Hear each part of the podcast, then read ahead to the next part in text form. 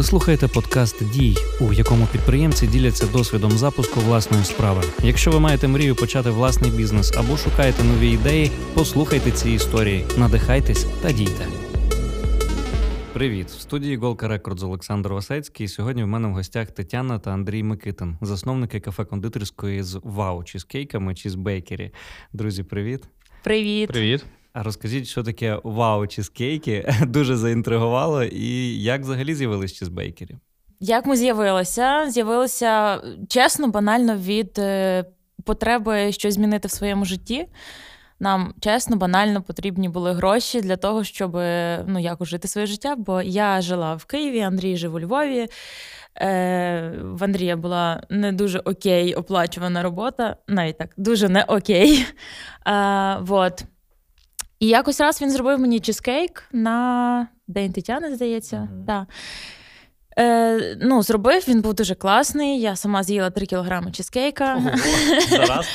Ні, за два дня. Я приїхала у Львів на два дня і їла його на сніданок, обід і вечерю. Ну, От, Він був дуже класний. І і потім ми забули про це і, і далі жили своє життя. Тобто День Тетяни це 26 серп... е, січня. Січня. Та, січня. І аж в квітні ми повернулися до цієї теми, коли е, реально зрозуміли, що щось треба міняти, щось треба робити. Ми згадали про те, що от є такий класний чизкейк, Він був такий смачний, що хотілося б ним поділитися з іншими. Е, плюс, е, на щастя, в нас вже тоді була здатність аналізувати е, ринок.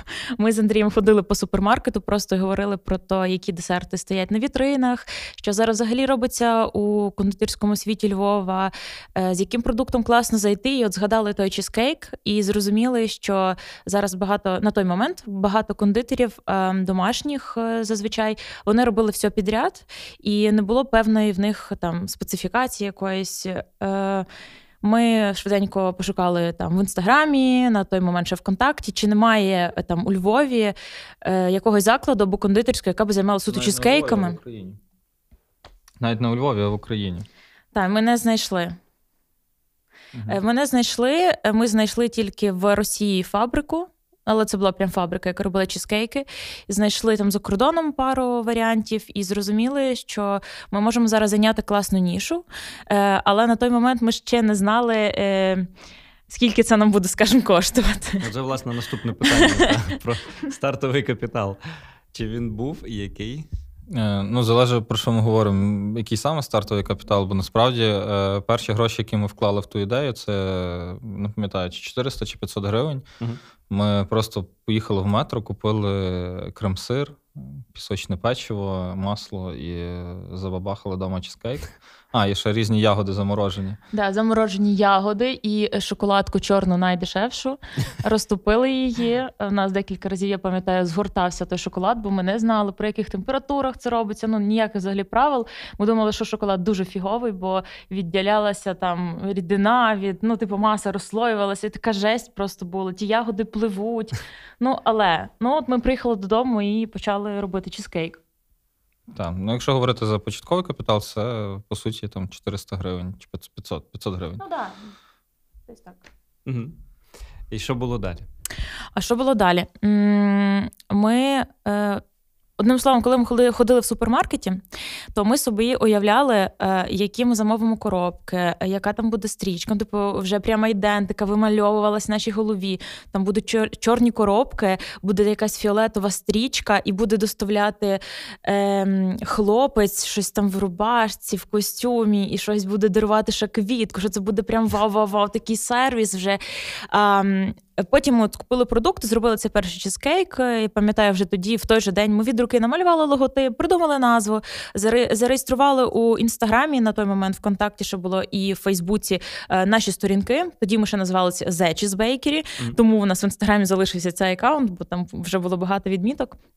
Вот.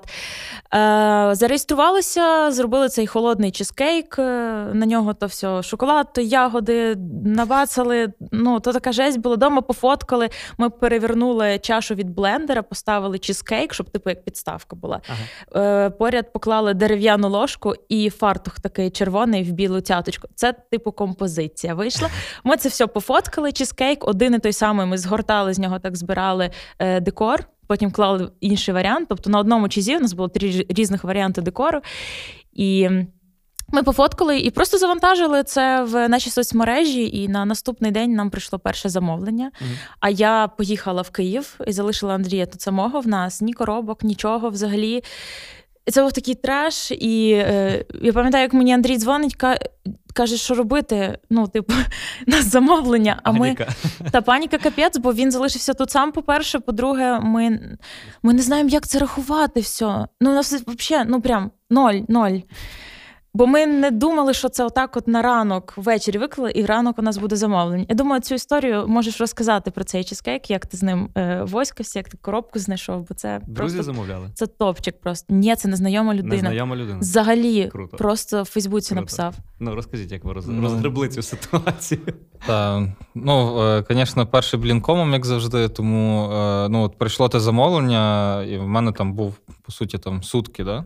На те, щоб його зробити. Перший чіз. Да, ну, Понятно, що чизкейк я вже вмів робити, слава Богу. Е, почав його робити, але в нас там ще були опції, там можна було борти різні замовляти, можна там суто тільки основу внизу робити. Ми думали, що в нас є такі опції. Це ремарка. Да, Так як ми робили холодний чизкейк, е, то як виявилось потім, е, борти з боку не можна було робити, бо вони всі повідвалювались. Коли я дістав з форми чизкейк, він. Ну, там дві години лишалося до того, щоб відвести людині. Я знову ж таки взяв заморожені ягоди з холодильника, е, повідвалювали всі борти по боках з печення, і ну, типу, я не я не знав, що робити. Людина замовляла один чизкейк, а я просто взяв це печиво, покрушив і обліпив цей чизкейк тупо зі всіх сторін. Це таке вийшла велика печенюха. Для мене це там вияв вищої творчості був в той момент. І зверху я поставив ягоди, не подумавши, як вони взагалі там будуть триматися на тому чизкейку.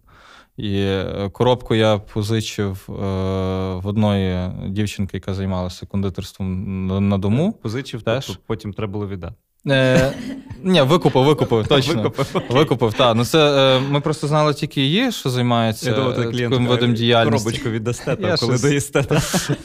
Да, да, да, да, точно.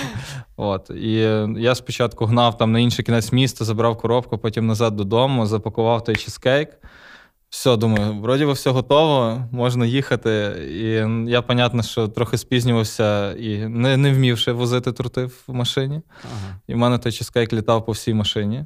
Поки я його довіз, я вже і не додумався відкрити перед тим, як іти до гостя, до клієнта, точніше. Вже звичка. І коли я приходжу до нього, ну я йому показую торт, а в мене там, коротше, ну, торт, слава Богу, цілий був. Але він там з одного з одної в одному кінці коробки, а всі ягоди і там mm-hmm. трохи пісочного печива е, в іншому, в іншій кінці коробки.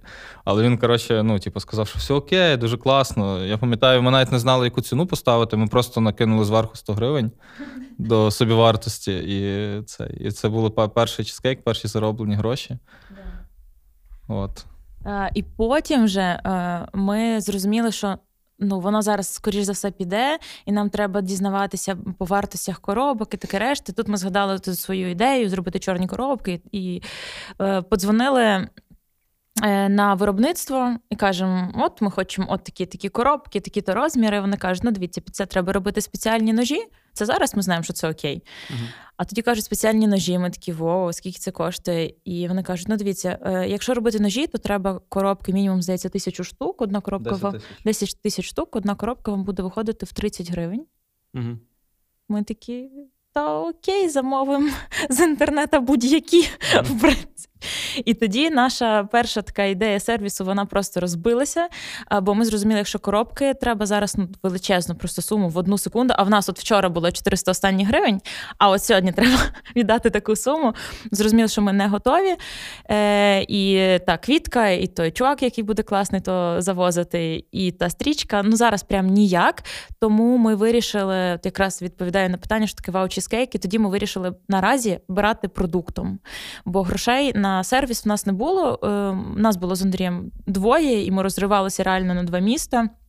Я їздила з Києва сюди спочатку на вихідні, потім там вже і на будні. І е, дякую, що в мене таке класне було навчання, що я могла собі це дозволити. Вот. Е, Нас було двоє, е, і ми просто вирішили брати вау смаком. На той момент ні я, ні Андрій не знали, що таке кондитерська справа, е, як робити ті смаки, як доводити, працювати з натуральними прям продуктами. Ясно, ми там нічого не підсипали, але ну відверто, і ми про це говорили. В нас, в принципі, не було такого, щоб ми щось приховували колись від наших замовників. Ми їм говорили, що ми додаємо. Е, ну, Ці смаки це були сиропи різні, Сироп. сиропи, та, або якісь концентрати. Типу, ну, ми не знали, як зробити там інакше його там банановим. Угу. Вот. Е, ми працювали з різними сиропами і з барвниками. Ну, типу, банановий чизкейк, значить, ми додамо банановий сироп і там жов, жовтого харчового барвника. І це супер класно зайшло, бо ми могли робити різні форми, прикрашали зазвичай ягодами або цукерками.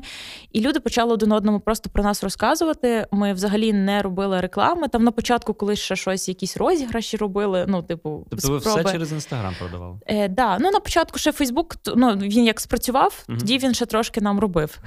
Вот. Розкажи Розкажи за те, як ти розсилала всім повідомлення. О в Боже, Фейсбуці. о Боже, о Боже. Я та я сиділа і вручну відправляла людям повідомлення. Добрий день, ми молода кондитерська чізбейкері. Ми дуже класні, ми такі прикольні, ми так стараємося. Ну, це типу, я точно не пам'ятаю, але от посил був такий, що типу, доєднуйтесь до нашої групи, вам 100% сподобається, бо ми, типу, класні, ми робимо вау-продукт. Ну, на той момент вау ще не було, але от посил вже тоді був такий.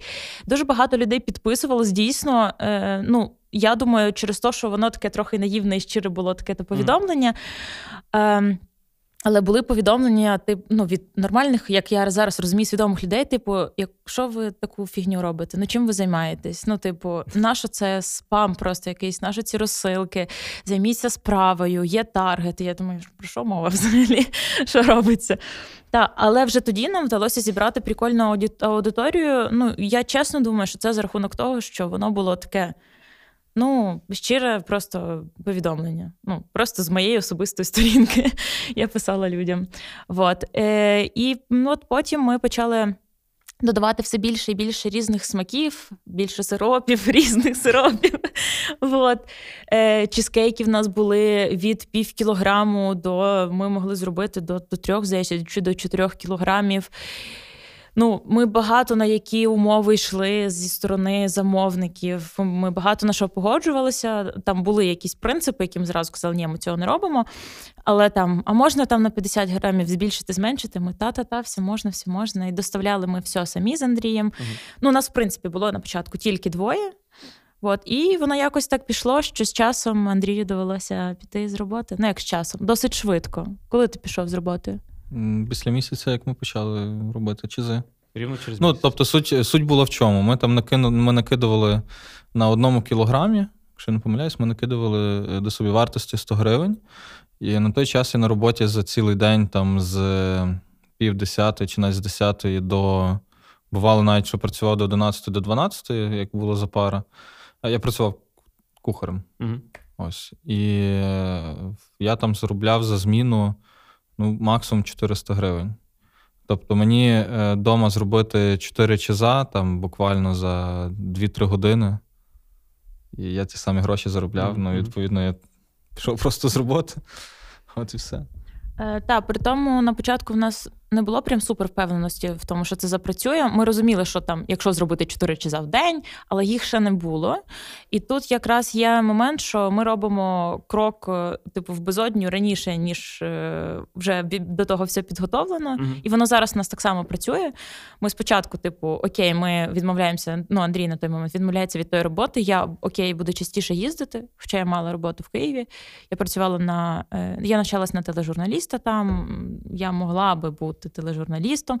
Е, я була ведучою на Ютуб-каналі, е, щось там шедевр кулінарії називався. Ну, типу, mm-hmm. якби все ніби йде. Mm-hmm. Але я е, приймала замовлення, і я просто зупиняла деколи зйомку і казала: чекайте, і я приймала замовлення.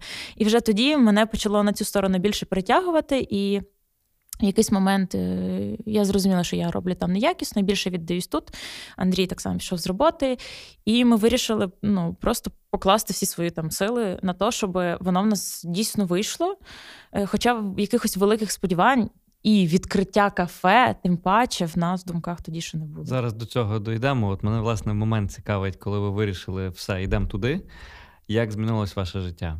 Ну, ти знаєш, е, я взагалі так проаналізував і оцей період, про який ми зараз говоримо, цей давнішній, і то, що зараз відбувається, е, завжди так виходило, коли ми е, приймали такі радикальні рішення. Кидати роботу, там, наприклад, займатися цим. Потім ми приймали рішення, що ми там з дому переселяємося на цех і робимо там кондитерський цех, хоча в нас можливостей фінансових не було. От, е, Завжди якось е, все мінялося і все так підлаштовувалося, що ті можливості з'являлися одразу ж. Тобто, чекай, ви переїхали з дому в цех жити?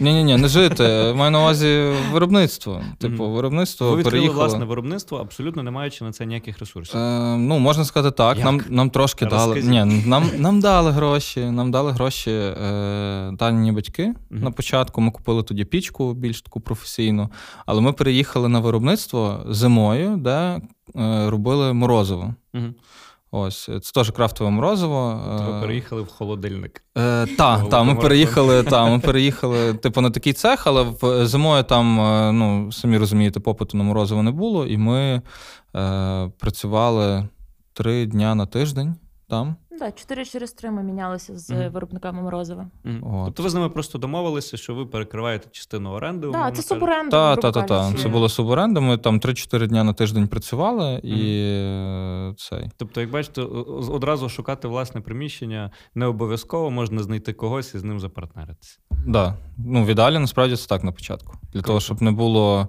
е, ну, дійсно великих витрат, щоб потім не звинувачувати себе, що от, блін, бізнес не пішов, ми все ж таки не, не можемо покривати там видатки свої. Тому краще дійсно партнерство це Цікаво. хороша ідея. Да. Е, але тут важливо е, додати, що на той момент, коли ми зняли це приміщення в суборенду, у нас вже був один працівник, і е, ми, типу, втрьох вже туди переїхали. Uh-huh. Бо е, від моменту, коли Андрій і я вирішили ну, от, піти зі своїх там місць роботи, при тому я ще досить довго працювала. Я пам'ятаю, що ми вже і фестивалі були, а я ще в Києві тоді допрацьовувала. Ну, типу, літом я ще працювала там. Uh-huh. Е, Ми вирішили е, взяти участь у фестивалі вуличної їжі uh-huh. е, зі своїми чизкейками. Нас на той момент от двоє. Це, здається, був травень, якщо я не помиляюсь.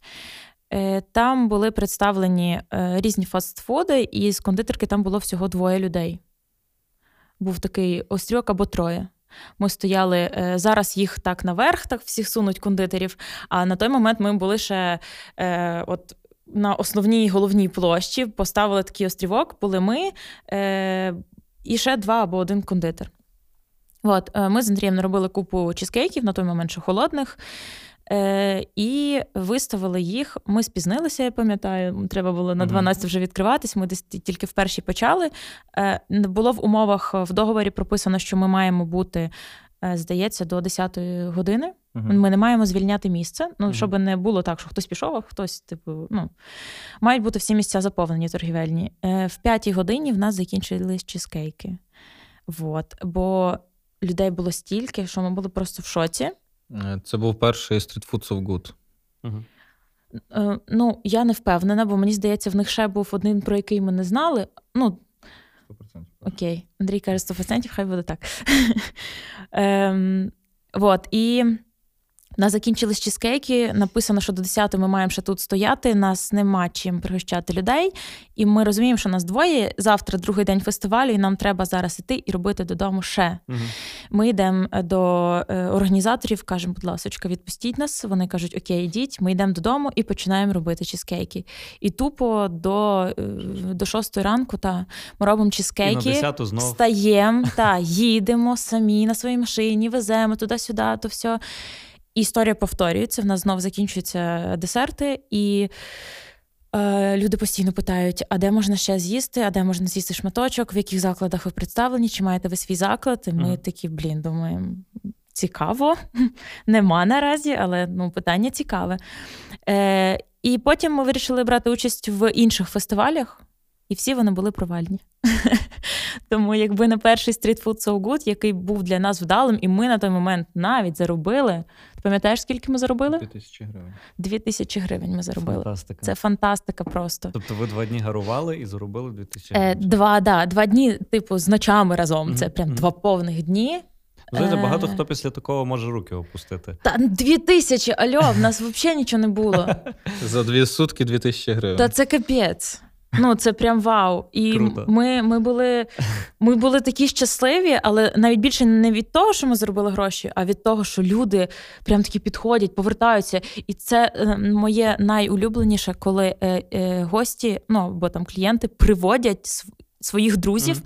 І коли ти на фестивалі і бачиш, як це от вживу відбувається, як вони за руку когось ведуть до тебе, подивись, що в них тут стоїть. Ну блін, це так заряджає, що просто. Тому ми, ми дуже. Ми прям наповнились так тією енергією, і ті дві тисячі, і то все таке фантастичне. І ми вирішили брати участь в інших фестивалях. Вот. Але нам трохи не склалося. Ну, не всі фестивалі насправді були провальні. Там один був теж вдалий, це One Day Shop. Це була зима, теж лютий. Ну, але так виходило, що е, на, самому фес... на, на самому фесті ми не багато продали. Е, чомусь в нас той день дуже багато е, просили, щоб ми ну, типу, доставку зробили. З фестивалів ми везли доставку до інших людей, бо Мгм. люди бачили, що ми там на фестивалі продаємо чизи, і можна взяти шматком. шматком. От, і е, ми возили, я пам'ятаю, тоді з фестивалю ще. Окей, і кафе ви відкрили буквально в розпал карантину, наскільки я розумію. Перше. Е, ні, Ні, в розпал карантину це в нас вже друге. Ага. Розкажіть про, про перше. От ви заробили на фестивалі 2000 гривень, і там два дні важко вкалуючи, а тут оренда, наймані працівники, ще якісь Мгм. додаткове обладнання. Як ви прийняли це рішення? І чому? Ну, е, тут ще перед тим, як говорити про кафе, е, потрібно сказати про те, що до нами зацікавилися інші заклади у Львові Угу. і попросили, щоб ми почали постачати до них е, нашу продукцію. Ну і це теж дуже класний, ну, такий стартап можна назвати. Для хорики ми почали виробляти і чизи, і тірамісу. У нас брали креденс, чизкейки. І львівська мануфактура, пам'ятаю, нам тоді запропонували, щоб ми робили їм тірамісу. От. Е, І тому ми вирішили вже тоді взяти працівника. І так воно пішло. Воно теж нам давало додаткові кошти. Е, Ми рахувати, само собою, що добре не вміли, і ну, кошти були не дуже великі. Роботи робилось багато, але кошти виходили невеликі.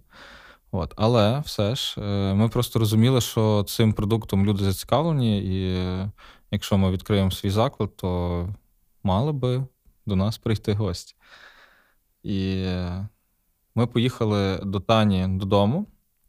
У нас вже пройшло весілля досить недавно, і батьки нам сказали, що ми можемо вам допомогти. Тут візьмете весільні кошти, і ми там докладемося, подумайте на рахунок квартири. Ми такі, все окей, добре, там бізнес помаленьку йде. Думаємо, будемо думати на рахунок квартири. Вернулися ми з тої поїздки до Львова, пройшлися якраз по всіх е, операторах, е, ну, які ведуть будови, перепиталися по цінах і приїхали додому. І в мене є звичка постійно лазити або на OLX, або на Real Estate і дивитися оренду приміщень. Угу. От, ну, я не знаю чому, просто завжди так роблю. І мені попадається приміщення біля форуму, яке от тільки-тільки свіженьке його там зробили. І ну, я розумію, що це обалденне приміщення, щоб зробити там заклад. І я Тані його показую, це було 9 вечора. Я Тані його показую, Таня каже: блін, клас. Е, Ми позвонили до них, сказали, давайте завтра ми його подивимося. Е, І зразу позвонили батькам, сказали, що, напевно, квартира у нас е, відміняється, а буде заклад. І все. Отака, такий крок. Круто. І це було переломне рішення, яке Так. суттєво все змінило. Розкажіть, що було далі? Е, Знаєте, було дуже прикольно, що коли ми це приміщення підписували. Ми зустрілися, ми прийшли туди на об'єкт, познайомилися з дівчинкою, яка там слідкувала за будовою. Ми розказуємо, що тут ми хочемо зробити кафе. Вона на нас дивиться, як на ідіотів. Е, бо вона каже: ну, ви бачите, що це дворик? Бачимо. Ну, ми робимо під офіс для І це не центр. Це взагалі не центр. Ну, типу, все дуже складно. Сусіди не дуже прості. Ну, типу, вони під час будови казали, що нічого не буде. Тут ну просто була квартира, і вони переводили в нежитловий. Ну, типу, там все дуже складно. Ми такі, та, та, але нам дуже подобається. Бо нас з Андрієм в голові ми все одно говорили. Ну, типу, там після тих фестивалів ми говорили про те, що було би класно, туди-сюди. Але от поки ми не побачили приміщення, все одно. Воно якось не було реальним, але ми проговорювали якісь е, деталі. До прикладу, ми хотіли, щоб це були великі вікна. Ми хотіли, щоб це е, було місце відгороджене від е, метушні, е, але при тому, щоб поруч було дуже зручно запаркуватися. І тут ми знаходимо цей дворик, ці вікна і парковка форуму. Ну, можна юзати. На той mm-hmm. момент ще безкоштовно, дві години можна було стояти. Вот. Е, Вона каже: Окей, окей, але певно буде треба поговорити ще з власником приміщення, бо ну я сумніваюся, що він це погодить. Ми зустрічаємося з власником. Знову ж таки, мені на той момент 21, здається.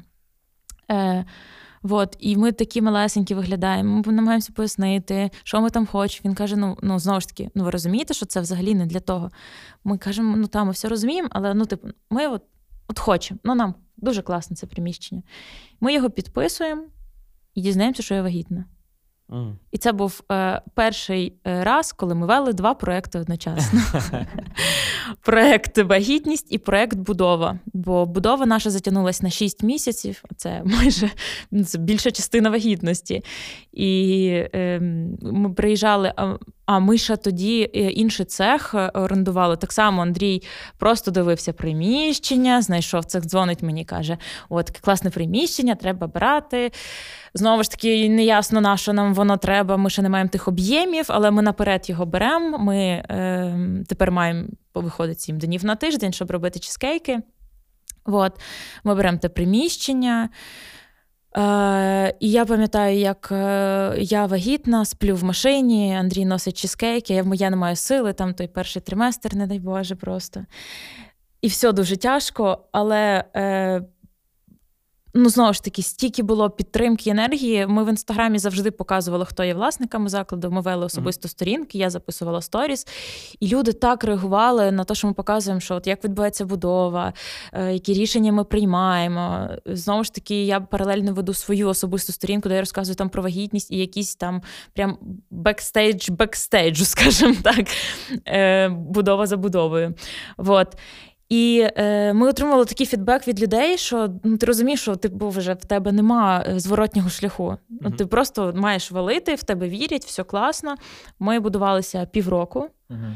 і відкрилися ми в е, липні. в липні. Тре...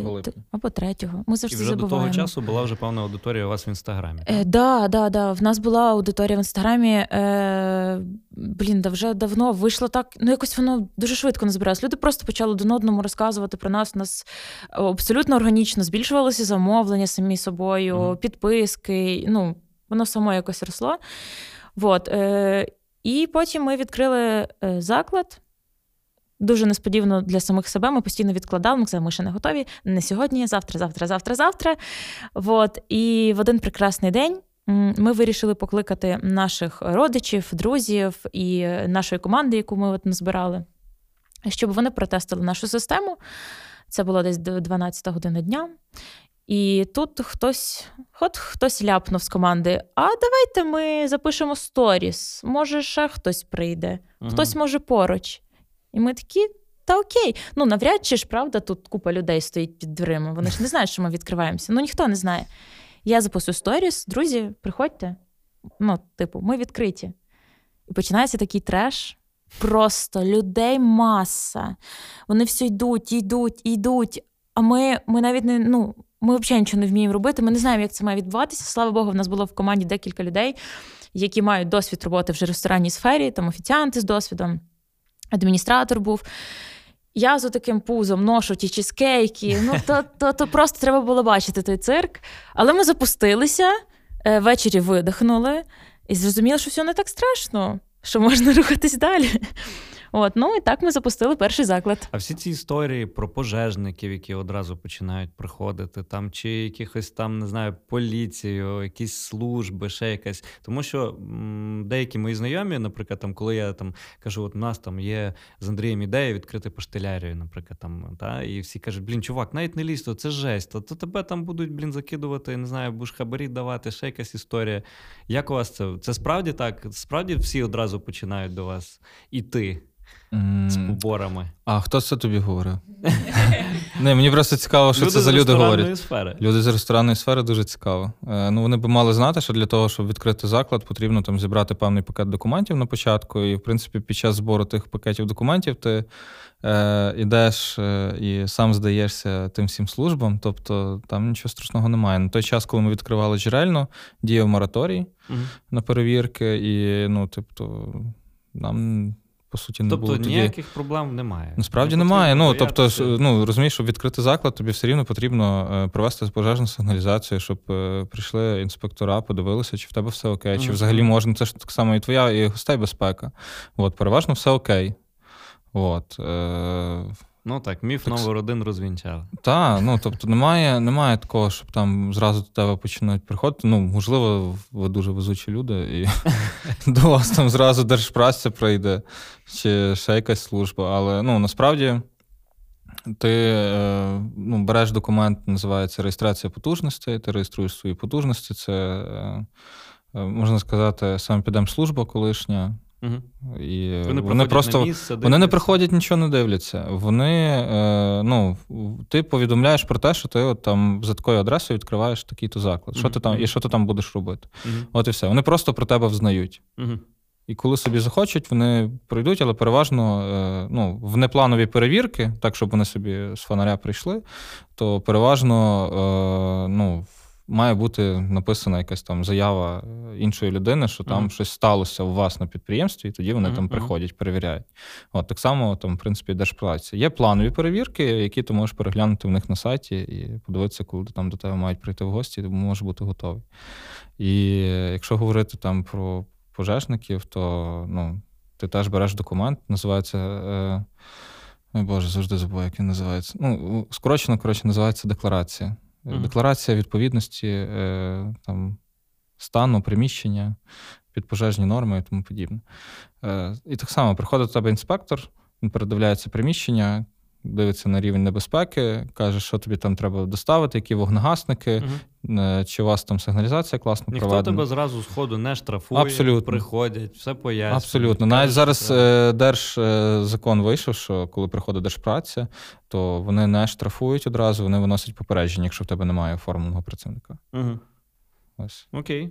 Ну, як бачите, нічого страшного немає. Фішка в тому, щоб здатися одразу самостійно, просто і все.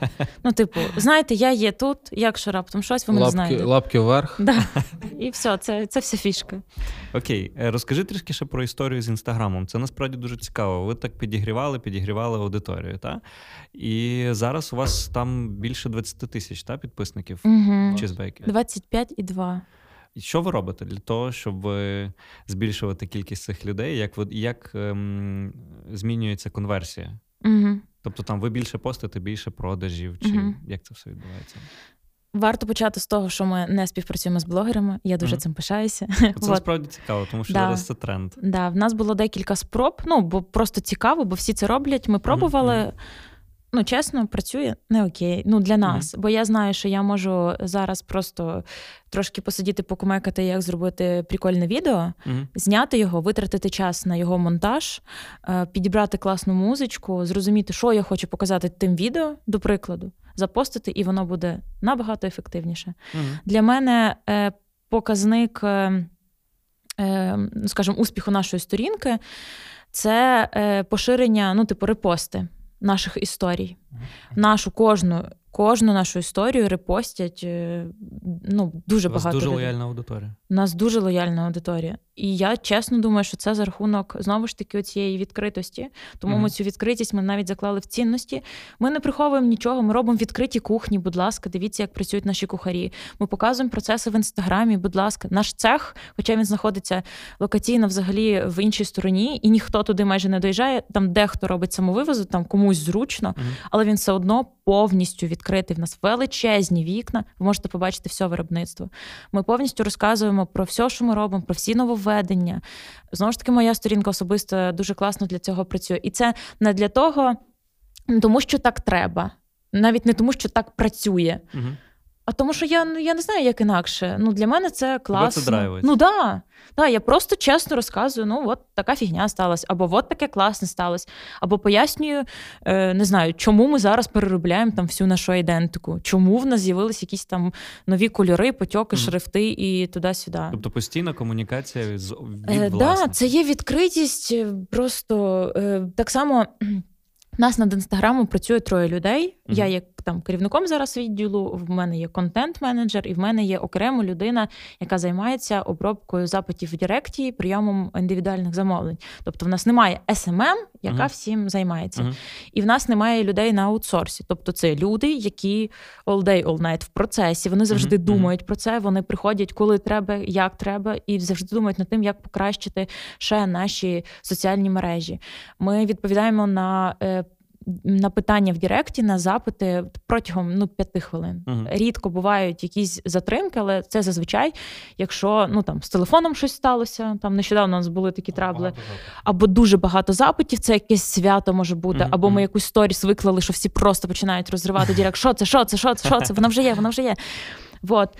І е, тоді можуть бути затримки. Але от е, у нас троє людей, які реально до того докладаються і реально постійно думають над тим, як зробити так, щоб людина сказала: Блін, вау, це дуже класне відео. У нас е, відкритість так само полягає в тому, що нам ставлять будь-які питання в Директі, ми спокійно даємо на це відповідь. Нас питають: а звідки чашка, а звідки тарілка, мгм. а чим це посипали, а хто це на відео, або не знаю, а що це за пісня, що зараз на вітрині. При тому, що дівчинка, до прикладу, яка відповідає в Директі, вона не знаходиться в закладі самому, Мгм. бо наші менеджери просто б не стягнули ще й Директ на себе брати. От. Але вона е, зазвичай вона не каже. Типу, дзвоніть кафе, розбирайтеся. Мгм. Вона дізнається в менеджері, віддасть відповідь. Але є ситуації, дійсно, коли вона там так не робить, коли менеджер перед очима там бачить вітрину, дійсно, це буде швидше, якщо ви задзвоните самі. Мгм. Але у нас є правило, що вона має дати відповідь на будь-яке питання, угу. і це Або краще дуже візьміть номер, і ми вам передзвонимо. Да, ми беремо номер, да, і так само дзвонимо, і це так само працює на е, ну, якщо говорити там про сухі там якісь цифри в інстаграмі, це охоплення угу. так само піднімає, е, і це впливає безпосередньо на лояльність до нас. Але знову ж таки, це не тому, що так треба, але тому, що я не знаю, як інакше, як, як можна інакше робити. Ну, тим більше, ну, сервіс якраз полягає в тому, що ти б хотів. Ти, ти би робив так, як би хотів, щоб до тебе Так, поставились. так, так. Ну, тобто тобі треба щось терміново. Відповідно, ти теж будеш дуже вдячний, якщо тобі відправлять там швидше, ніж ти очікуєш. Окей, йдемо далі. Е, Розкажіть про те, як ви розвиваєтеся зараз. Я чув, що заклади ви відкриваєте в умовах дуже непростих. Та? Ну, е, я, я не буду лукавити, е, в нас все окей. Ми класно працюємо насправді. Тобто в Е, умовах локдауну ви да, відкрили да. перший другий заклад, так? Другий заклад. Ну як, Мгм. ми не в умовах локдауну його відкривали. Ми відкривали його перед Новим роком, 26 грудня. Ага. Е, тоді там якраз в Китаї двіжуха все починалася, ще в жовтні чи коли. І ну, ми ж думали, що понятно, що до нас це не дойде. Класно, все, працюємо, запустилось класно, почали працювати, дуже багато людей появилося. І так воно йшло, йшло, йшло. І коли у нас? В березні, так? Хлопнули. Да. і в березні нас закривають. Понятно, ми ну, типу, в шоці, але домовилися з орендодавцями ну, на хороші умови. Там взагалі нам на площі ринок взагалі там оренду зняли на час е, того жорсткого карантину. Е, На джерельні ми робили з джерельною доставку, то ми домовилися там за півставки е, оренди. Ну і так потрошки-потрошки акумулювали гроші і ну, пережили цей карантин. Мгм. Відкрилися, ну, теж нормально. Тобто на під час карантину я не скажу, що ми заробляли, але ну, нам виходило там оплачувати комуналку, нам виходило давати там зарплати, там хоч трошки по нижчих ставках, але виходило це все організувати. І в нас там були ще трошки відкладені кошти там з попередніх періодів. Угу. Добре, що ми не зразу почали всі гроші віддавати. Ось. І так пережили карантин. Зараз, е, як відновилися після карантину, в нас. Ну, я просто скажу так, що ми тільки тоді відкрилися, ми буквально там е, два місяці, по суті, повних пропрацювали. І після того, ну, коли карантин закінчився, відповідно, е, бізнес далі почав так якби, ну, розвиватися і рости. Тобто ми тоді тільки-тільки відкрилися і очікували там на ріст постійний, так, стабільний. Е, і відповідно після карантину логічно, що він просто далі почав рости. Розвиватися. Да, далі почав розвиватися. Тому е, на нас воно дуже сильно не вплинуло. Ну, хіба оцей жорсткий локдаун. Угу. На нас е, карантин насправді вплинув в позитивну сторону, бо е, під час локдауну, навіть давайте так, хронології, 15-го, здається, числа говорять, що все закривається. Ми кажемо окей. 16-го ми збираємося е, з керівним складом і думаємо, що робити. Відчуття, ніби це на два тижні. Е, я кажу: я не буду робити доставку. Ми не готові до цього. Ми зараз спортимо собі все. uh Ну, Бо це дуже великі ризики. Бізнес, який е, не орієнтований на доставку, зараз ставити на доставку продукт, упаковка, логістика. Ну нічого нема, просто uh нуль. А якщо робити, то робити вже. Ну, типу, завтра запускатись. Я кажу, ні, цього не буде. Я не готова втратити прям всіх своїх зараз гостей. Е, Але на той момент я пам'ятаю, ще. Брендшеф, Андрій на той момент ще. Ще у нас були дівчата тоді в складі керівництва, які наполягли на тому, що давайте спробуємо. Ну, завжди ж можна дати задню і сказати, знаєте, не вийшло. Uh-huh, ну, бо ми, ну, типу, чесні в тому плані, скажемо, не вийшло, та й все. От, і е, ми вирішуємо робити доставку, і Боже, яка я щаслива, що ми це зробили. Розумієте, скільки? Чотири місяці? Чотири місяці ми робили доставку, і нас просто шалено підтримували гості. В нас були гості, які кожен день замовляли собі додому їжу. Клас. У нас є в телефоні підписаний Юрій Гречка, бо Юрій замовляв свята людина. Кожен день гречку собі замовляв. І ми возили. Розумієте, людина ж може собі гречку додому. Ну, ну типу, зварити вдома самостійно. Mm-hmm але він замовляв її в нас, і це просто щастя. Ми завдяки тому, ну я думаю, що ми дуже класно е, пройшли цей локдаун. Не знаю, як і інші бізнеси, там як mm-hmm. в них по цифрах. Ми теж свої не дуже добре цифри знаємо. Mm-hmm. Але як Андрій вже сказав, ну ми оплатили все, що треба було оплатити. Ми виплатили команді. Ми годували команду, як в нас і було завжди.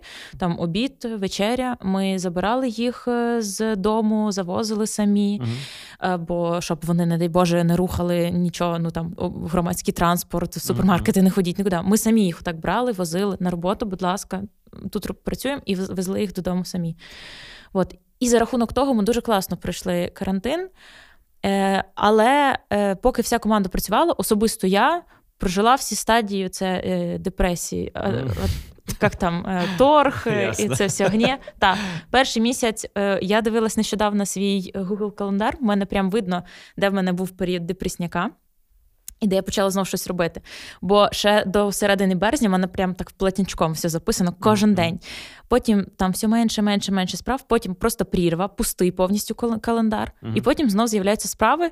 Я вийшла з депресії. Я думала, що все, ну нічого не треба робити, треба просто почекати. Само зараз як перейде собі. Mm-hmm. Е, вот. Ем, І потім, коли я зрозуміла, що щось треба робити.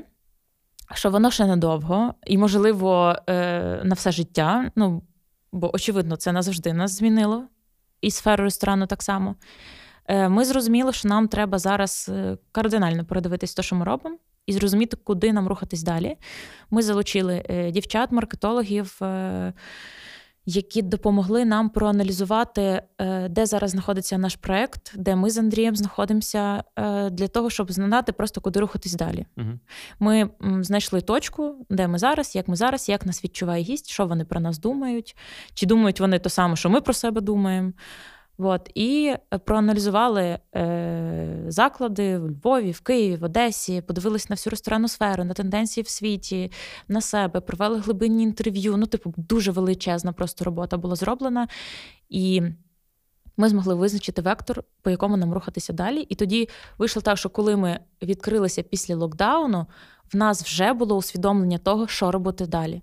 Тому ми досить класно вийшли з повного локдауну, і гості до нас повернулись е, ну майже. Мені не дає спокою гречка. гречка. Чізбейкері і гречка. У, да. Як? Гречка. Да, гречка. Як вона між собою поєднується? Зараз це важлива ремарка. Гречку ми робимо від відкриття джерельної. Угу. Це вже два з половиною роки. Це була ідея е, Андрія. Я відповідаю за продукт. Окей. Добрий день, я Андрій, я відповідаю за продукт. Так. Е, і ну, там, за стратегію розвитку того продукту. Е, і ну, коли ми відкривали джерельно, в нас тільки були десерти на вітрині, і ми передбачили там кухню маленьку. Я собі думав, що це буде такий ну, бранч кафе. Що там переважно більшість це буде замовлятися десерти, але якщо людина там хоче перекусити, там пообідати з кавою якийсь сендвіч е, з'їсти, то ну, потрібно це передбачити. Ось. І е, ну, понятно, що це був референс. Е, ми слідкували дуже багато за Москвою і Пітером, оскільки, ну, як мені колись одна розумна людина розказала, що як іде взагалі тенденція, в, що в моді, що в ресторанній сфері, ну в будь-чому, що все починається там з Нью-Йорку. Потім переходить е, дуже швидко, найближче до нас, е, що переходить це до Москви. Угу. А тоді вже там починає до Москви до Пітера, а потім вже починає е, на Київ ширитись. І тому ми почали зразу там слідкувати за кілька московськими закладами і київськими так само. Ось. І ну, в одному з московських закладів я побачив, що там, ну, але там таку хелсі-хелсі гречку дуже подавали. uh Там була гречка, порізаний огірочок і там підсмажена курочка. І там ніякого ні бекону, ні голландесу, там ні яєць, нічого такого не було. Я собі думав, ну, типу, можна класно в нас інтерпретувати його. І і ну, це продукт, який, ну, блін, ніхто навіть не додумається так зробити. От, uh Бол, бол з гречкою, ну хто зараз uh це зробить? І все ми зробили. Людям капець як залетіло. Ну, як на дивно, але капець, я сам попробував. Ми, само собою, над кожним продуктом не просто там е, шеф зробить, ми такі, о, клас, затвердили, mm-hmm. типу, давай цей. У нас е, над тим продуктом ще, можливо, е, чотири рази ми будемо його переробляти, там щось додавати, навіть там буквально чуть-чуть ще треба досолити соус для того, щоб там або гречку не досолювати, для того, щоб там ідеально все поєднувалося. дисонансу, бо чізбейкері якби формує очікування, що ви пекарня яка робить е, сирники, чизкерки, да, і чизкейки, і тут гречка. Абсолютно ні, бо на, на початку ми вже говорили про те, що у нас концепція буде кафе-кондитерська. Відповідно, mm-hmm. в кафе мають бути якісь класні пропозиції. Так як на той час е, тенденція була і на боули, е, боули і сендвічі. Тобто mm-hmm. такі от кав'ярні, переважно, ну, знову ж таки, московські, вони вже в себе робили, типу, там мелти сирні, всякі там сендвічі з індичкою, яйцем.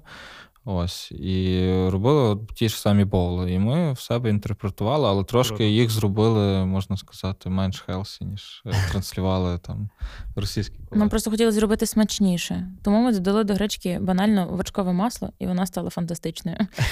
Та масло завжди гречка е, робить смачно. Е, Добре. Давайте поговоримо трішки про конкуренцію. Я знаю, що ви стикнулися з трошки з недобросовісною історією. Розкажіть. Ой, клас клас, бо ми побачили, що цей заклад відкрив ще одну точку свою, бо позавчора ми здається, побачили. Дуже раді за них, все класно, але чесно, ну не дуже окей так робити. Е, так вже склалось, що ми багатьом закладам у Львові, і це дуже класно. Ми задаємо тенденції. Ми задаємо тенденції по кухні, і ми це бачимо, і ми цьому дуже тішимось. Ну, бо бо класно бути там трендсетером в своєму mm. місті. От, до прикладу, ця історія з Бріошем, коли ми його ввели, то він почав розростатися по всьому Львову. Зараз е, ну майже в кожному закладі схожого типу в них є сендвічі. З бріошем. Uh-huh. На той момент, як ми починали, ну, типу, це була ідея Андрія, бо ми знову ж таки Андрій відповідає за продукт. І ми не могли знайти адекватний хліб. Ми перепробували мільйон варіантів. Я навіть не знав, що таке бріош на той час. Я знав просто, що нам потрібен хліб, такий м'ягенький, вершковий, е, зовні, ну, типу, без тої скоринки, що він був прям весь м'ягесенький. І ну, Я знав, як він має в мене бути, е, відчуватися в роті, тобто як він має смакувати, яка консистенція має бути його, що на ньому має лежати. Угу. Але ну, типу, я не знав навіть, як він е, називається, а потім вже, ну, типу, як почав вивчати е, хліба. От, Розумів, що тостовий це не той, який нам потрібен, і нам потрібно ще якийсь е, м'якший. І тоді да. зрозумів, що це він. Так, у нас народився бріош. Е- Ну, але і це потім... окей, це типу да, це, це окей. Да. Ну, Це окей, коли ти водиш там, не знаю, там крокмадам але ж не ми його видумали. Ну, Ми просто, типу, знайшли там. І, і крок крок мадам ще був до нас. Ну так, типу, це mm. не ровер, він є, точніше, це ровер, він є. вот. І це окей, це просто, ну, типу, ми там знайшли собі, ми почали це робити, потім це роблять інші заклади, якось переробляють. Це нормально, абсолютно. Інша справа, коли в тебе є е, подача певна, в тебе є складники певні, в тебе є техкарти, в тебе працює кухар, який йде від тебе в інший заклад і ставить там таке саме меню з такими самими подачами, візуально ідентичними. В меню написано все ідентично. uh І найсмішніше, що цей заклад знаходиться прямо напроти житлового комплексу, де ми живемо з Андрієм. І вони навряд про це знали. Ну, типу, ми кожен день бачимо цей заклад. І тут, ну, я не пам'ятаю, як ми дізналися, чи то таргет, чи то хтось скинув нам. Але ми побачили, що це повністю меню, таке, як в нас. На той момент, що ми не знали, що цей наш кухар там працює. uh ми е, почали один одному скидати, типу, що робиться, що робиться, і потім ми дізнаємося, що цей наш кухар пішов туди працювати. Більш того, йому заплатили за те, що він поставив меню, mm-hmm. розробив його. Розробив. По суті, він е, просто вкрав наші техкарти, зробив там таке саме меню. Е, вони казали, що ой, ми взагалі не знали, йой-йой-йой, ми все поміняємо, дуже перепрошуємо. Але на те, щоб сказати перепрошуємо, їм потрібна була доба. Типу, ну виходить так, що вони просто думали, ну типу, як зробити. Та, але останній раз, коли ми туди заходили, все було на своїх місцях, ніхто нічого не переробляв. Зараз вони відкрили другу точку з таким самим меню. З таким самим меню, з такою самою назвою закладу. Окей, що ви будете з цим робити? І чи ви будете з цим? Ми будемо з цим робити нічого, бо в нас нема часу розбиратися з тими, хто нас копіює. Ми просто далі робимо свою роботу. Ми розробляємо нові класні позиції. Ну, ми витратили на це і так два дні емоцій свого життя. Ну, реально мене це взбісило, бо якого, блін, фіга, що робиться? Вот. Е, Потім, ну, це ж ми зідзвонювалися з керівником чи з ким-то. Ми списувалися з тим кухарем, який рубав лебідя, і казав, mm-hmm. що це не він, що зробила якась дівчинка, яка зараз попала щось в аварію, і її немає. Ну, типу, прям взагалі, така дурня, я вам не можу передати. І ми зрозуміли, що ми витратили на це е, два дні свого життя. а в нас стільки планів, стільки всього. Ми просто вирішили забити на це. Хай вони їдуть на тому самому меню, воно вже не актуальне. Е, І ми просто робимо нові позиції. От і все, так. Ну, Ти нічого з цим не зробиш. Можна підписати там ці всі документи про нерозголошення. Але це, блін, це ресторанна сфера, і є просто люди, в яких окей з фантазією з головою, а для яких ліпше просто вкрасти і їхати на чому, на чужому. Ну так. Ну, таке теж буває. Да. І ті останні історії, які я чув, зазвичай вони закінчуються не дуже ок. Ну, звичайно. Тих, звичайно. В нас була ж ситуація, коли наші профітролі копіювали. Е, ми нічого взагалі не сказали. Взагалі ніде. Якщо я про це хоч казала в себе в інстаграмі в особистому про це ми взагалі нічого не сказали. Про тому, що ми особисто знайомі з цим кондитером. Mm. Люди почали нам масово кидати в Direct. Просто це ваші, ви продаєте іншому кондитеру, що робиться, що робиться. Я кажу, mm. Ми нічого не продаємо. І воно само собою якось вляглось. Так само нам кидали е, посилання на майстер-клас по торт Cheesecake Sneakers. Ну, це теж не не щось таке, ну це легко, скажімо, видумати, але ми реально його придумали самі в дорозі в Чернівці. Ми пообіцяли нашій постійній замовниці, що ми вже розробляємо для неї новий смак. Вона дуже до нас лояльна, mm-hmm. дозволяла на собі тестити все. І ми в дорозі в Чернівці з кондитером говоримо: а давай це отуди покладемо, а це отак от зробимо. А ти думаєш, нормально буде, якщо горіхи будуть там солоні і карамель солодка? І ми просто зробили перший чіз, і ну, типу, це прям наша ідея цей чизкейк. Е, знову ж таки, його міг видумати кожен, бо він взятий з батончика uh-huh. снікерсу. Але зробили ми, а потім нам кидають посилання, як інші кондитери проводять МК по торт Cheesecake Snickers і кажуть, що вони його розробили. Mm. Ну, блін. Що ми зробимо з цим? Закриємо очі і підемо далі. Нема часу розбиратися з тими. Круто, да, круто. Хто Ви завжди трішки попереду поїзда біжите, да, не за ним. Да, да. Е, Окей, розкажіть трішки про те, що буде далі. Власне, ви зараз знову ж таки попереду поїзда. Я знаю, ви готуєте готуєте відкриття ще двох закладів, так? Угу, так? Розкажіть. Як це сталося? І я знаю, що ви ж нібито один хотіли відкривати. Як було? Е, Так, хотіли відкривати один, ну і почали ним займатися, але е, момент в чому? Е, Що на третій заклад нас грошей так якби ще не вистачає. А на четвертий заклад е, гроші є. А гроші, а на четвертий заклад гроші є повністю, оскільки е, ну, проявили ініціативу е, люди і проект і партнера. захотіли навіть не партнера, а інвестора. Угу, Круто. От, і людина захотіла інвестувати, ну, оскільки вони будують зараз класний масштабний проект, і вони б хотіли бачити наш заклад в тому проекті. Угу. І ми їм пояснили, знову ж таки, виклали все, як є. Сказали, що грошей немає. Ну, сил ще хватить там mm. два вести проекти одночасно, але от фінансова частина прям немає, бо навіть не вистачає на третій. От вони сказали, що ну, подумають на рахунок того, і через два дні висунули пропозицію, щоб е, інвестувати в нас. Круто, не боїтесь, що там щось десь якось? Само собою боїмося. Ми боїмося Ну, як, я навіть тобі більше скажу, ми ну, як на стрьомі постійно. Ну, типу, може бути локдаун, може то, може то, може там новий закон ввести, там е, ну, велетенські податки, рентабельність там в два рази впаде і тому подібне. І вже там графіки, е, графіки там. Як то повернення боргів змі, змістяться, зміняться, і вже там ти свої зобов'язання не зможеш всі реалізувати, які там взяв на себе. Тому ну, стрьомно завжди, але чесно, як Таня каже, нема часу насправді про це думати. Е, є, ну, типу, класна ідея, класний вектор і напрямок. Ми знаємо, куди ми хочемо рухатися, і ми хочемо це так, типу, чим пошвидше і якісно робити. І завжди можна поїхати в Польщу, збирати полуницю, віддавати борги так. Ну, серйозно, і в мене, знаєте, це як е, запасний довуйка, план, довуйка в Канаду. Да, ну, типу, завжди є купа варіантів, плюс багато грошей вони ж вкладені в техніку. Ну там в техніку в меблі можна продати, типу, вже якусь частину боргів можна вернути. Ну, в мене е, концепція позитивного мислення присутня в житті, тому я не бачу ніяких перепон, окрім е, що я вмру або Андрій вмре. Ну, типу, але воно зупиниться, якщо нас двоє не стане. Знаєте? А якщо один, то то ще є варіанти, їх же мільйон. Ну, типу, ще все класно, гей-гей. Окей, це крутий підхід насправді. Е, Так, і наразі в нас е, дуже багато зобов'язань. В нас є кредити не один і не два. В нас є е, купа людей, які там е, або повністю, от як четвертим, або частково є інвесторами в наш проект. Uh-huh. Е, В нас є особисті гроші, які от там з весіллями вкладені, плюс дуже багато реінвестицій. Ми вже зробили. От Третій заклад. Ну ми не маємо на нього фінансів, тому ми максимально стараємося от все зараз витягувати. Е, все, що там проект приносить цей, mm-hmm. ці два. Е, ми зараз все вкладаємо туди, але паралельно нам же ж треба і кредит віддавати, і туди, і сюди. Типу, mm-hmm. зобов'язань купа, ти завжди такий в напруженні, ніби знаходишся, але ти не можеш віддавати всю свою енергію на те, щоб думати про те, ну, які некомфортні умови ти навколо себе створив.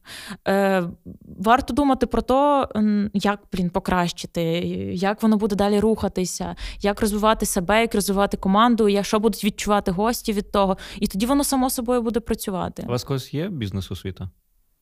Е, Ні. А потреба є в ній? Наразі? Да. Відчуваєте, так? Да. Е, залежить, що називати бізнес-освітою. Ми зараз паралельно з Андрієм вчимося. Андрій проходить курс по фінансам угу. для власників бізнесу. Да? Угу. Я проходжу курс по сервісу і внутрішньому маркетингу. Е, я навчалась на тележурналіста. У мене був телевізійний маркетинг. По суті, маркетинг він всюди. Маркетинг є маркетинг, але він був такий поверхневий е, на прикладах там з телебачення і журналістики. Але вже тоді мене це більше зацікавило, ніж е, сама чиста журналістика. Угу. Е, ну, Я вже тоді знала, що я хочу йти в ту сферу. І тоді, коли ми з Андрієм починали, ми е, якби умовно вже розділилися, що він буде відповідати за продукт, я буду відповідати за частину комунікації маркетингу. Mm-hmm. І воно далі так йде. І просто в якийсь момент е, я зрозуміла, що я знаю нічого. Ну, типу, мене все дуже цікавить, і мені чесно, класно виходить інтуїтивно це робити. Ну, знову ж таки, бо я не знаю, як можна інакше. Мені здається, що так правильно і воно працює. В мене є там відчуття, не знаю, е, тексту. Е, я всі там тексти наразі в Чизбейкері досі пишу сама, я не хочу це віддавати, mm. мені в кайф. От, е, В мене є там відчуття по монтажу, в мене там ще якісь штуки, такі просто внутрішні є, але немає бази, немає знань. Я не знаю, як от ми попрацювали з маркетологами, я бачу в них є купа інструментів класних, і мені подобається результат, який вони приносять. І я зрозуміла, що мені треба цю базу знайти, тому я зараз проходжу там курс по маркетингу і по сервісу, і вчуся цьому всьому, щоб надалі просто стати керівником відділу, і щоб я могла керувати людьми, набрати ще собі в команду маркетологів. Я могла керувати і знати, який результат я хочу від них отримати. От Андрій так само є керівником відділу ну, от, по продукту і. І ми, е, ну, Андрій відповідає, скажімо, за частину фінансів. Якщо говорити про нас двох, uh то я в фінанси не лізу, тільки якщо треба там приймати якесь рішення е, по інвестуванню, чи ми хочемо виділяти, чи не хочемо. Але так само по маркетингу, якщо там запуск нових яких коробок, я не знаю. Е, Ніби я над цим працюю, але рішення ми приймаємо вдвох. Отак. Круто. Ну я знаю, що я нічого не знаю. Це підхід, який завжди працює, тому що Да. Ну але в мене є такий момент. Е, Мені завжди здається, що е, я така дуже розумна. Ну, типу, я прям знаю все. І коли я слухаю тих всіх лекторів, я думаю, о, та я це знаю, та я це знаю. Але потім я вже, слава Богу, навчилася зупинятися і ще раз аналізувати ту інформацію, яку мені дали вони. І я просто розумію, що я ну направду дуже багато знаю і розумію, але я не користуюсь тим. А ті люди мені е, реально кажуть, що ну або ти зараз берешся і робиш те, що ми тобі зараз сказали або ти так і залишишся на тому самому місці і будеш думати, що ти дуже розумна, сидіти задерши носа. Так, дуже багато людей розумних. Так, е, Тому тому я навчаюся і намагаюся зараз е, приймати вже якісь е, кроки робити по маркетингу в нашому проєкті. Круто. Слухайте, просто безліч питань залишилося, але час на жаль. Ми просто можемо дуже багато говорити про наш проєкт, просто безліч часу. Давайте говорити. на завершення традиційне питання, традиційна порада тим людям, які хотіли би стартувати власну справу, але щось їх стримує. Що би ви їм порадили? Бігти поперед поїзда, наскільки я розумію. Е, Ну, Для початку е, ідеальний варіант е, по по нашій моделі е, це протестити свій продукт на, якщо ми говоримо там за ресторанну сферу, та, mm найкращий варіант тестити свій продукт на фестивалі. Тобто там дуже багато людей, ти можеш зібрати багато відгуків. Навіть не треба збирати відгуки. Е, люди або зацікавлюються твоїм продуктом, і в тебе стоїть черга на фестивалі, або ти е, там не знаю, куриш збоку і дивишся, як там люди стоять в черзі до, інших е, проєктів. Тому я би радив розробити продукт, його протестити спочатку там на своїх близьких. Якщо всі кажуть, клас, супер, але ти там досі ну, не впевнений і хочеш там перевірити більш незалежну думку, то йдіть на фестивалі вуличної їжі і ну, там тестять свій продукт. А далі вже, я думаю, дорога сама ляже. Так, а якщо ви вже відкрили свій заклад, ну тоді вже треба бігти реально поперед поїзда. От. Ми сподіваємося, що це все одно буде е, другий вагон за нашим першим. Але але реально ну, треба ну, треба валити. Зараз дуже ресторанна сфера швидко розвивається. Е, все міняється абсолютно. Навіть е, подивитися, хто зараз стає ресторатором. Це абсолютно не так, як було ще там 10-20 років тому. Окей, мені 25, мені складно про це говорити, але я спілкувалася з іншими людьми. Але навіть ваш кейс, ви ж ніколи не були Ні. власниками кафе. Андрій на юриста працював. навчався. Вчився так. на юриста, працював кухарем. Працював кухарем. так. Ну, мене ж ну, був так... цей а, ну це окрем, тема окремого підкасту. Як е, провели взяти франшизу, провалити бізнес, і потім все одно почати О, робити цікаво. інший. Ну, бо бо реально ну, нема стопів. Ну окей, ти зараз е, окей, за факапом багато бабла пішло спати. Та ти не зробив то, що хотів, ти собі інакше все уявляв. Але що, життя закінчилось чи що? Ні, треба їхати далі. Е, Але ну, типу, від мене порада, чесно, яку мені говорила мама. Танечка, подумай, чи воно тобі треба. Чи ти готова день і ніч? Ніч, думати, просинатися серед ночі і думати е, про свій проект, про людей, які працюють в тебе в команді, переживати там за свого в неї е, магазин продуктовий, проживати, е, чи там все закрито, чи вода не тече, чи не прийде завтра пожежник. Ну на той час ще треба було переживати. От. Е, Мама дуже багато говорила про те, що е, Подумай, е, чи можливо тобі треба робота, коли ти виходиш на 9 і там в 5 в 6 йдеш додому і забуваєш про то все. Угу. От. Е, чи ти хочеш ну, реально покласти все своє життя, всю свою енергію. Але ми е, нещодавно, якраз з Андрієм говорили, що для нас наш проект це і є наше життя. Ми не відділяємо, в нас немає особистого життя і роботи. Угу.